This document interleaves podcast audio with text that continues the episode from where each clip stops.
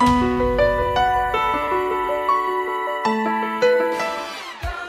I'm going to show you several different ways to dice an onion. Cut the onion in half that way, peel it, leave the nub on, then slice this way, slice this way.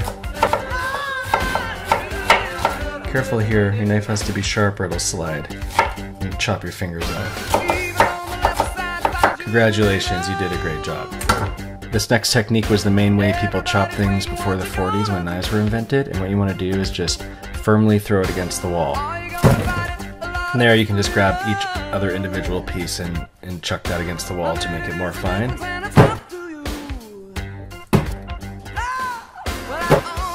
The next technique you'll only be able to do if you have a yellow belt in Taekwondo like me, and if you beat your cousin Chris to win first place at the St. Clair College tournament, then you'll be able to pull this one off. So what you want to do is just line up your hand and give it a good.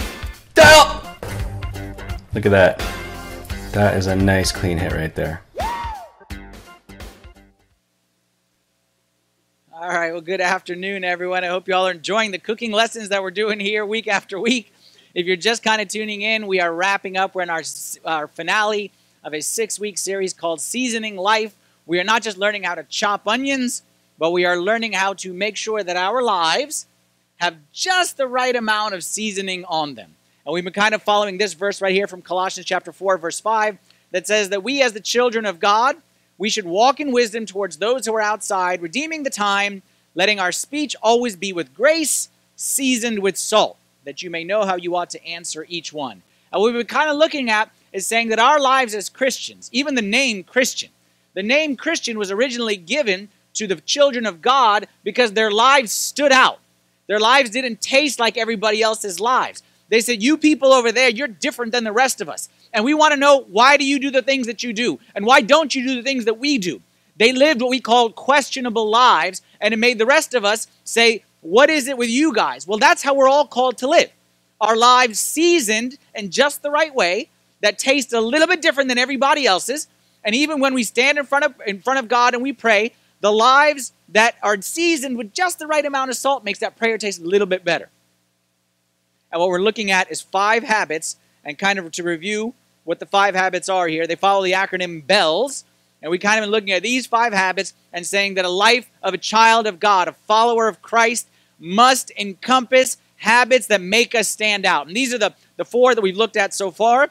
First week, we looked at blessing others. And we said that we as Christians, children of God, our lives should stand out because we should be more generous than everybody else. We're not stingy. We look for opportunities to give and to share what God has given us. So it shouldn't come to a surprise when someone says, This person blessed me so much. I bet you they're a Christian. Like that's how it should be.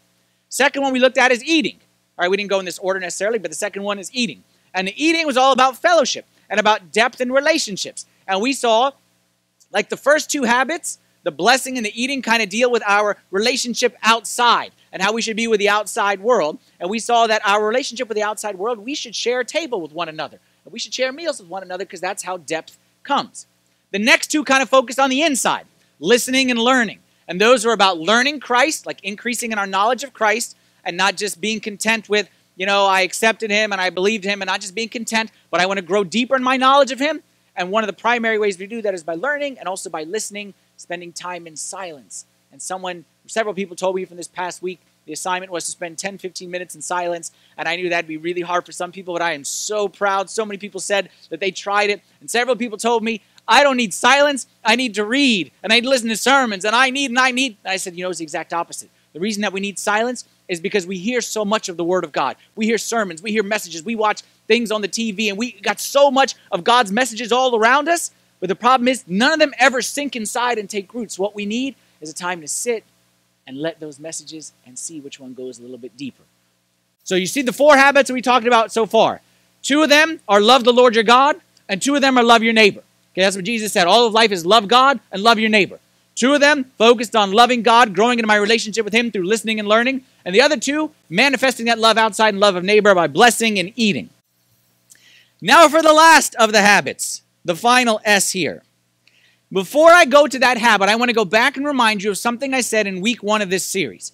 When we started the series, I said that the critical part of, of, of, of understanding all these habits and being able to implement them is how we identify ourselves.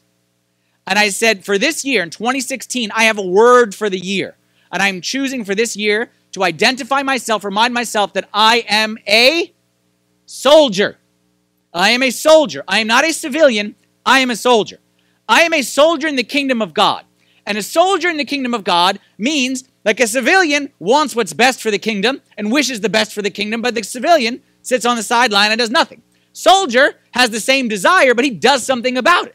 And I said, in the kingdom of God, in the war between dark and light, between good and evil, in the, in the war between the children of God and the children of the devil, all right, I need to be on the front lines. And I need not just be sitting back. And as a soldier, I do things that a civilian might say are needless.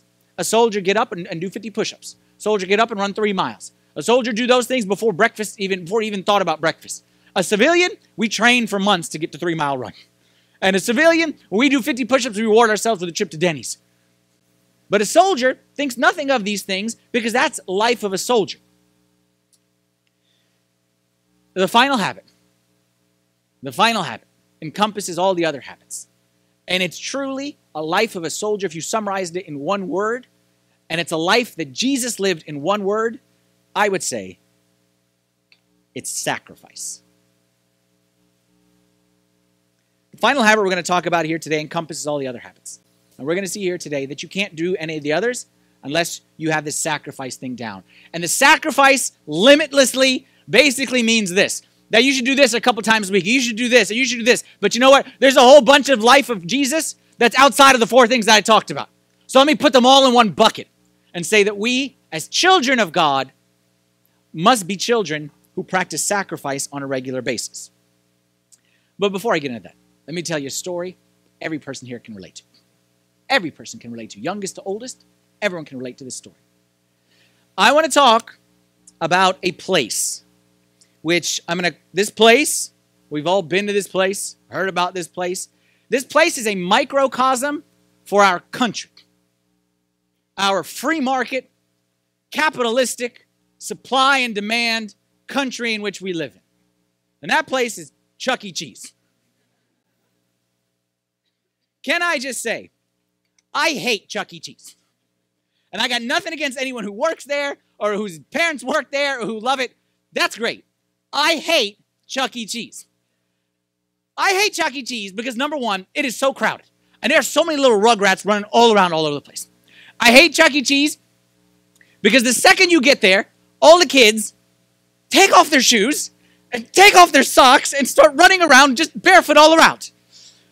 And I really, really hate it because you see those little snot nosed little kids and they're in that little ball chute and people are sneezing and they're mixing around and their feet all over the place, and people are picking their nose and wiping the thing, and yeah, it's disgusting. It's like a germ museum, is what that place is right there. And you know what I hate most about Chuck E. Cheese? Parents agree with me on this one. You walk into Chuck E. Cheese, it's as if there's a honing device on your wallet. It's as if you walk in and the money just starts flying out, okay? The money just starts right as you don't know what happened. You walk out of there a couple hours later and you down like $1,000 or something like that. How? You know why? Because what do children love about Chuck E. Cheese? Why do kids go to Chuck E. Cheese? Is it the pizza? People don't care about the pizza. Is it for fellowship? Let's have fellowship with what other other six year olds together. Is it because they love the musical sounds of a singing mouse named Chuck? People go to Chuck E. Cheese. Y'all know what this is? Okay, this may be kind of small, so ask my daughter, make us a bigger one. Y'all know what this is? This, if you don't know what this is, this is something called a ticket. This ticket, if you are under the age of seven or eight years old, is better than heroin and crack cocaine. it is more addictive. You will sell your mother for tickets. You will do whatever it takes.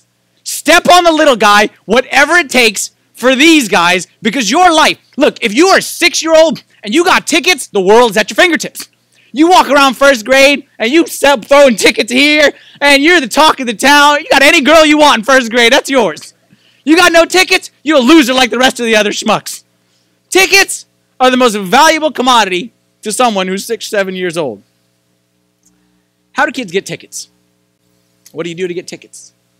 Well, you know, those who get those who have been there before, you have to succeed in highly skilled contests like whack-a-mole, the basketball shoot, and everyone's favorite, skee ball.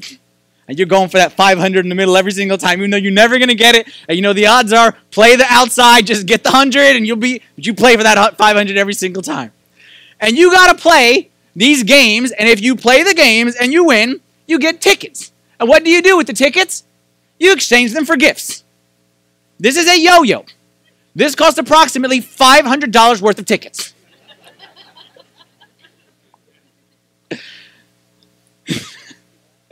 and just in case you think, just in case you think that this is just a children's thing, okay, parents, we're not immune to this either.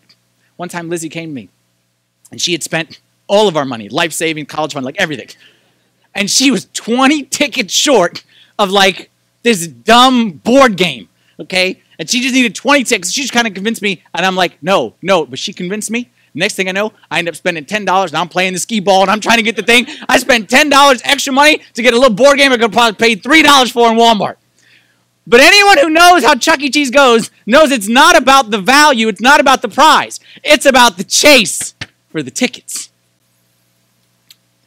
Hypothetically, now, hypothetically, let's say you find a kid who's very good getting tickets, and he has a whole bunch of these tickets, tickets, tickets, tickets, tickets, got tickets, tickets, tickets, tickets. And then at the end of the day, he has 5,000 tickets. And you ask him, hey, Junior, what are you going to do with your tickets? And he says, I'm going to take them home with me. I'm going to take them home, and I'm going to keep them on my wall. And I'm going to put them all up on the wall and I'm gonna hang them around and say, "Look, everyone, I'm gonna make a little a little museum to my tickets, tickets, tickets, tickets. I'm gonna frame the tickets, and every day, selfie with the ticket. You know what I mean? And post that everywhere. And then I'm gonna save these tickets and give them my children one day as an inheritance. What would you say to this child? What would you say to this child? You'd say, "You missed the point of the ticket. The point of the ticket wasn't to have the ticket. The point of the ticket was to exchange for the yo-yo or the board game." or the ring with the, the, the, the, chocolate inside or whatever. The point of the ticket, agree with me on this one, was to exchange it for something of greater value than the ticket. Everyone agree with me? We, we fight, we claw, we sell our mother, like anything for tickets, not so that we have tickets, but so that we can exchange the ticket for something of more value. We do this all the time. You work 50 hours a week, 60 hours a week. Why? to get money. Then what do you do with that money? You give it away. You work so hard to accumulate money. Give me the money, give me the money. As soon as you get the money, you give it away. You exchange it for a car, exchange it for a vacation. You do it all the time. I was telling my wife one of the things for her that I feel so bad for. She slaved hours and hours to cook a meal. Hours to cook a meal. Hours. She gets all the food, she gets the ingredients, she does this and that. 14 seconds, it's wiped out. 14 seconds. She put that plate in front of me. 14 seconds later, it's all gone. Doesn't it seem like a waste to spend all that time getting the money just to give it away on a vacation? Doesn't seem like a waste to spend all that time getting the food, cooking the food, just give it away to these carnivores just going to swallow it in 14 seconds? Yeah, but that's the purpose of it. How happy would you be with a plate full of food that you can never eat? How happy would you be with a bank account full of money that you can never spend? How happy would you be with a room full of tickets and no yo yos that you could exchange it for? What we're talking about here today is sacrifice. And usually, when we talk about sacrifice, we talk about sacrifice in a negative way. We talk about it in a way of just give stuff up, make a sacrifice, give stuff up. And I don't believe that's what sacrifice means. And you know who agrees with me? Dictionary.com. Because look what Dictionary.com says is what sacrifice means. It's not what you think. We think it's an act of giving up something, period. But it's not. It's an act of giving up something valued for the sake of something else regarded as more important or worthy. You see how that works? Sacrifice is not just give up something for the sake of giving it up. It's give up something to get something more valuable. So here's my definition. Here's how I'm going to reword this. You write this down if you're taking notes. Sacrifice means to exchange something of value for something of greater value. It means to give up something or exchange something of value to get something of greater value instead. Tickets have values, yo yos have more values. Dollars have value, vacation with the family has more value. Food has value, but nutrients and being alive has greater value. The goal this week is to discuss this concept of sacrifice and look at what it means and look for things in life that have value and then see how we can exchange it for something of greater value. Let's start with a biblical look at sacrifice. We won't go through it all, but if you opened up the pages of Scripture, you would see from the very beginning the concept of sacrifice from the very beginning. You go to the Old Testament, and you see that God gave an elaborate system of sacrifices. And He taught the people for every scenario of life, here's your sacrifice. You offer a bull when it's this. You offer a pigeon when it's this. You want this, you offer grain. You want this, you offer a bird. An elaborate system of sacrifices on every scenario and situation they might face in life. Why did God want bulls to be killed? Like, why would God say, put a bull on the altar and sacrifice him to me? Does God care about the bull? Like, is God going to eat the bull? Like, shouldn't God be fasting anyway? Like, why does God care about the bull being dead?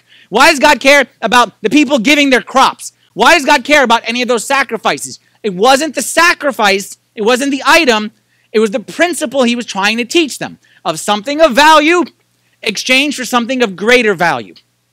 Look at this verse right here Matthew 6, verse 19. Jesus summarized it. He said, Do not lay up for yourselves treasures on earth, where moth and rust destroy, and where thieves break in and steal. But lay up for yourselves treasures in heaven, where neither moth nor rust destroys, and where thieves do not break in and steal. What he's saying is, learn to look at the value and then see, can I exchange this for something of greater value?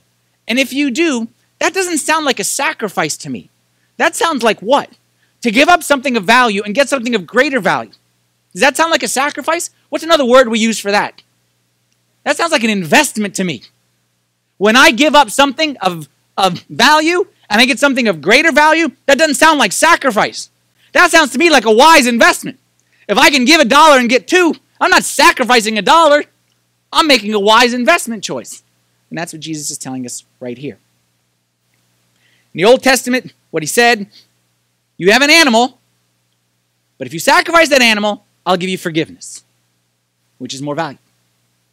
He said, you have crops, but if you sacrifice some of your crops, I'll give you blessing in your home, which is more valuable. Once a year, he said, take a lamb, a valuable lamb without blemish, and sacrifice that. And if you sacrifice that lamb, I will give you atonement for all of your sins. You see what he's teaching them? Sacrifice is don't just look at the value of that you're giving up. Look at the value that you could have by this sacrifice.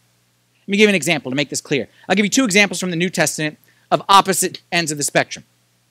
First was a guy in Mark chapter 10.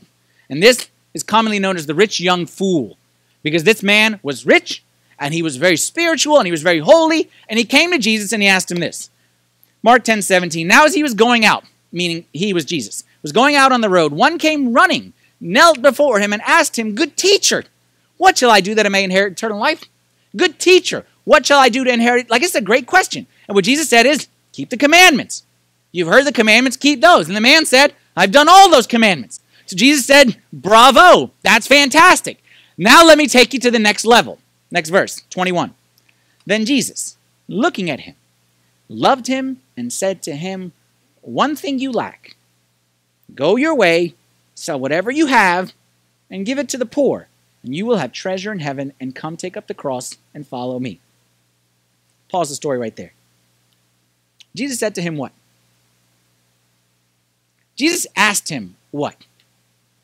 See, there's two ways to look at this verse there's a first half and a second half. And usually we look at this when we, especially we don't want to obey it, we look at the first half. We say, Jesus is so tough because Jesus asked him for a lot, right? Jesus said, Basically, what Jesus said is, give me all your tickets.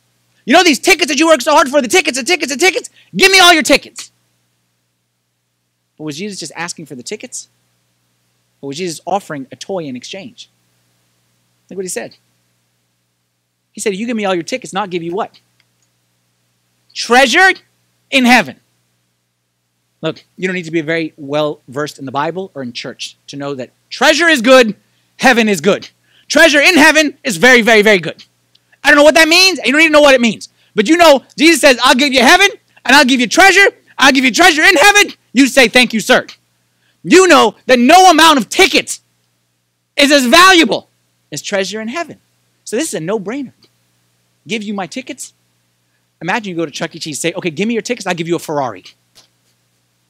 But you're gonna take all my tickets. But I'm gonna give you a Ferrari.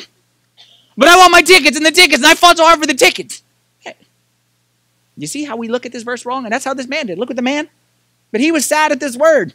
How can you be sad when Jesus is offering you treasure in heaven? Jesus said, I will give you treasure in heaven. He was sad. Why? For he had great possessions. Tickets. Couldn't let go of the tickets. Let's do the opposite story. The opposite story is actually a few chapters later. Same, same gospel. Mark chapter 12. Then one poor widow came in and threw in two mites. Two mites is less than the value of two pennies. Two pennies, which make a quadrans. So he called his disciples to himself and said to them, Assuredly I say to you that this poor widow has put in more than all those who have given to the treasury, for they all put in out of their abundance, but she out of her poverty put in all that she had, her whole livelihood. The first guy wouldn't let go of his tickets, missed out on a treasure. This lady only had two measly tickets. Just two. Two tickets can't buy nothing. You can't blow get a tissue to blow your nose with two tickets. And she gave those two tickets. And what did she get in exchange? Something value of two tickets? She got what that rich fool missed out on. Now you say, as I say, is that fair? Is that fair? She gave two tickets. He had 10,000 tickets. Was it fair of Jesus to ask her for two and reward her for two, but he asked him for 10,000? Like, is that fair? Like, if he'd have gone to the man and say, Man, give me two mites and I'll give you treasure in heaven. Man would have said, Okay, deal. If he said to the man, Give me 20 mites, give me, a, give me, give me half of your goods, man would have said, Deal. That's a win win. But he didn't say that. He said, Give me everything. Is that fair or not fair? Is that fair or not fair? It's not fair. Unless you're reading a different, uh, it's not fair. This lady was asked much easier than him. Yeah, she gave all her livelihood, but come on, when you got two pennies, you're not breaking the bank. That gets us to our second lesson here for the day. It's not the value of what's sacrificed, it's the relative value that matters. And that sentence needs explanation because that can be misinterpreted. It's not the value, it's the relative value.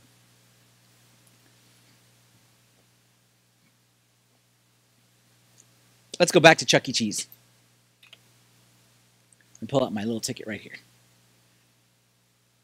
This is too small. She couldn't make me a big one of these. You'll see what this is? This is a penny. Okay? A one cent penny. Some of you never seen it before, okay? One cent.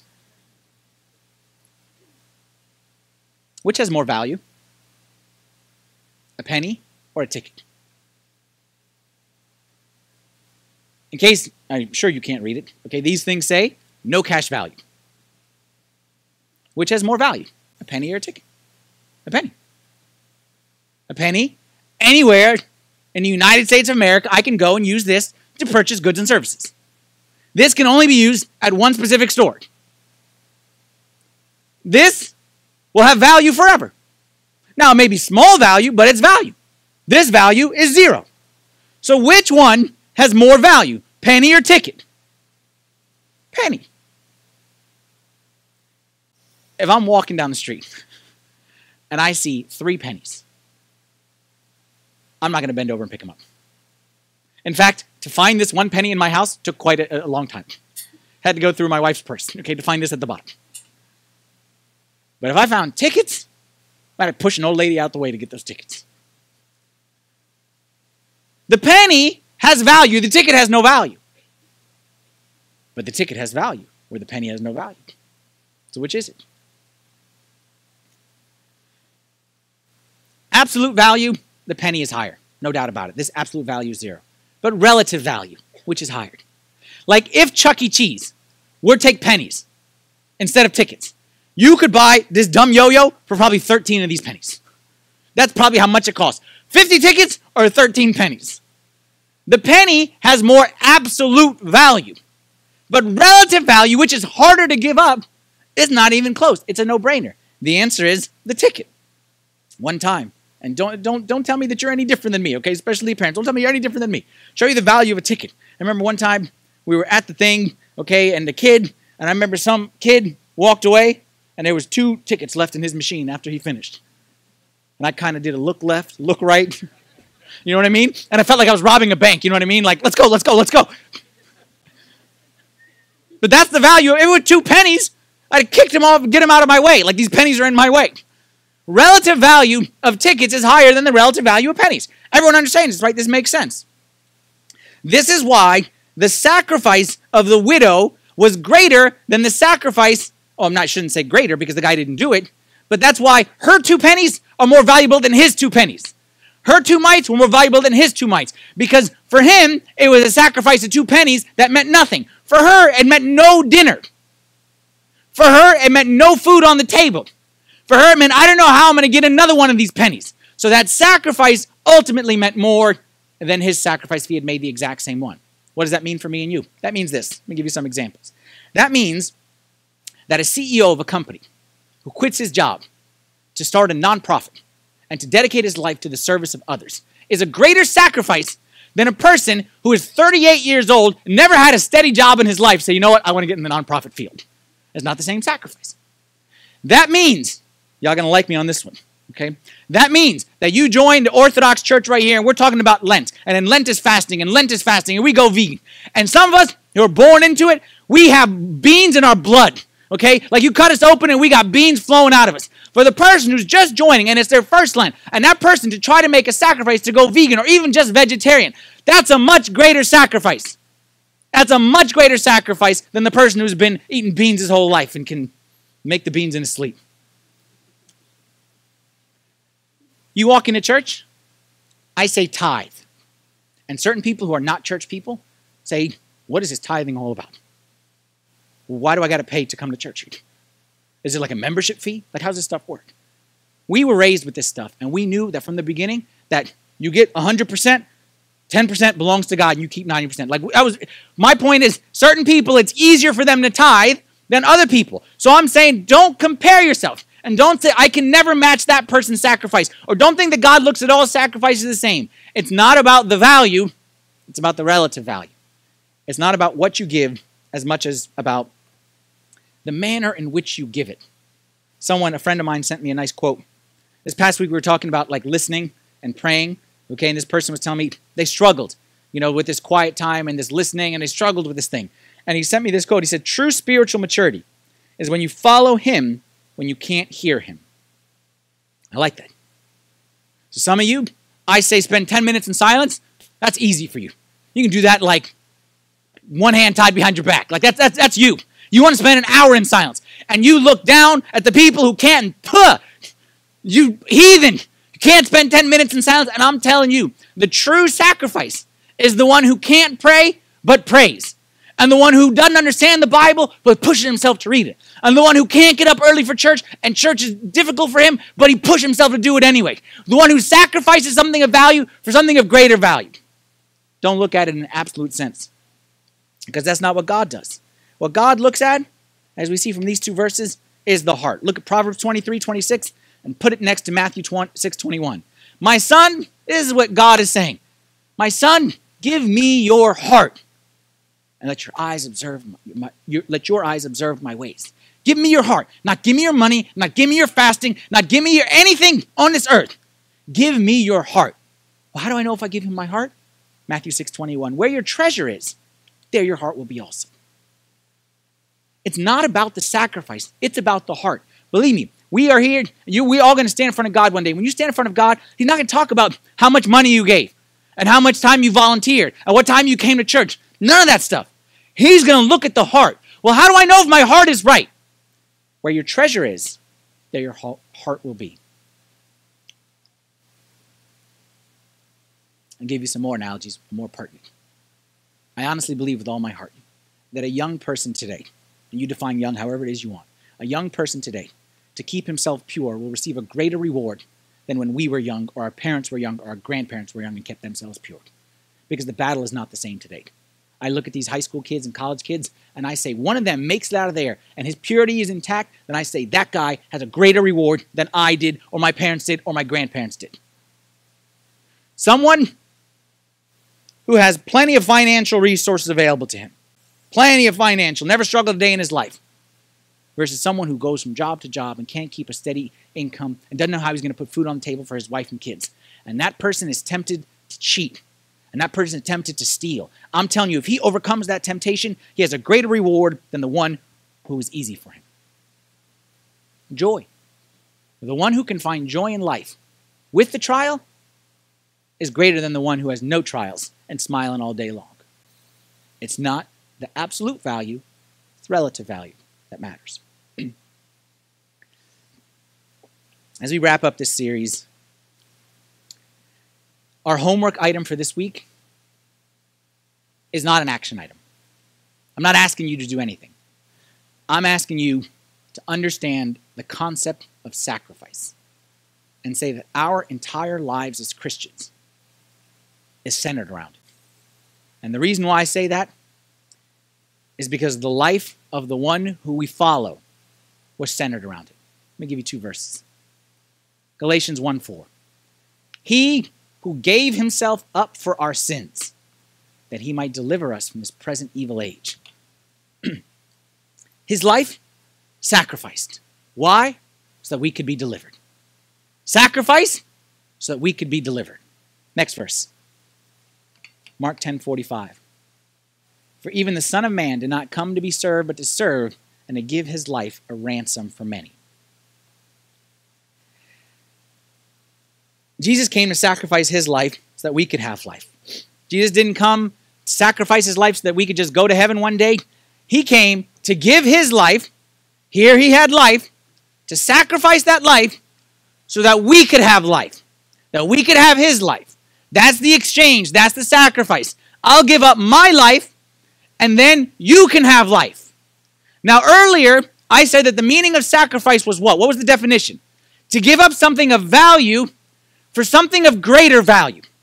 Does that definition fit the sacrifice that I just described to you? To give up something of value for something of greater value. Jesus gave up his life so that we could have life. Jesus gave up his life so that I could live? Like his life for my life? Does that definition fit that example? Whose life has a greater value? Mine or Jesus? Jesus, I ain't even close. So, how does this make sense? First thing, when you live a life of sacrifice, often it won't make sense to people. It won't make sense. No, you need the money. Why are you blessing someone else? You need the money. Doesn't make sense. Keep the money for yourself. Why are you tithing to church? You need the money right now. Give to church later. Well, it makes sense. No, no, no. You earn that time off. Hang out. Let's go have fun. Let's party. Why you go visit your parents? Have a meal with your parents. Like, why you do that? Why you waste your time with that? You earned it. No, no, no, no, no. You're going to spend time with God. You did that last week and you didn't hear nothing. That doesn't make any sense. Why would someone who tried to listen to God last week spend more time listening? It doesn't make any sense. The sacrifice doesn't make any sense. It's a, it's a foolish sacrifice. You're giving up something much more valuable and you're getting nothing. Let me show you a nice verse that maybe you never understood before, but maybe you can understand now in light of this. Philippians 2 5. Let this mind be in you, which was also in Christ Jesus, who, being in the form of God, did not consider it robbery to be equal with God. I'm going to come back to that. But he made himself of no reputation, taking the form of a bondservant, coming in the likeness of men, and being found in appearance as a man, he humbled himself and became obedient to the point of death, even the death of the cross. Jesus, God, died on a cross. You say, hey, wait a minute. That doesn't make any sense. That highlighted part is the most important part of this verse. Did not consider it robbery to be equal with God. That's a very difficult phrase to translate. And, and all the different people who translate it, like, you got to kind of understand what he's saying, even though the words are difficult to understand. Did not consider it robbery to be equal with God means this. I'll give you my own translation. He didn't think that it was a steal or it was, it was robbery, that he was God he just gave away his life. Like we look at it and say, God died for man, he got robbed. He got robbed. Like man, for God, like that's a that's a steal. But Jesus said no. He did not consider it robbery. That he would give up. In fact, what he did is he flipped a seesaw. He said, Let me go down so that you could go up. And if you want to know what Lent and Holy Week is all about, it's exactly that. Is it him saying, Let me go down that you can go up? Let me sacrifice so that you can have. Let me give my life so that you can have. And then what do we do with that? Holy Week, for those who are kind of new to this Holy Week thing, we gather during Holy Week every single day for church, multiple times a day, morning and evening. And we spend a lot of hours in church. And we read a lot of readings, and we sing a lot of hymns, and we go through day by day, hour by hour, the events of the final week of Christ's life. And we see this sacrifice in front of our eyes. We see the seesaw. And we see that as we approach Thursday, Good Friday, we see that seesaw totally shifted. And then what? And then what? We clap for him. We say, That was great, Jesus. Next year, same time. We sing for him. We tell him how much we appreciate it. Or, as he commanded us so often, that I love you, and then you go love somebody else. I wash your feet, you go wash somebody else's feet. I give my life for you, and then you be willing to go give your life for others. You see how this thing works?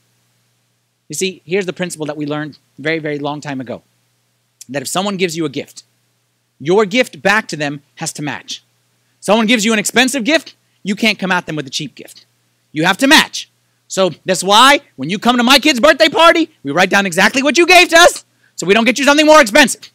We write down board game, you're getting a board game, okay? My wife who does this, not really, okay? Because it has to match. So God said, I sacrificed my life for you. I sacrificed my life for you. And I see my life, I don't count it as very valuable. And I'm willing to give it up to get something of greater value. And now what? Write it down. He sacrificed his life. And now I have to respond back on his birthday present. And what am I going to give him?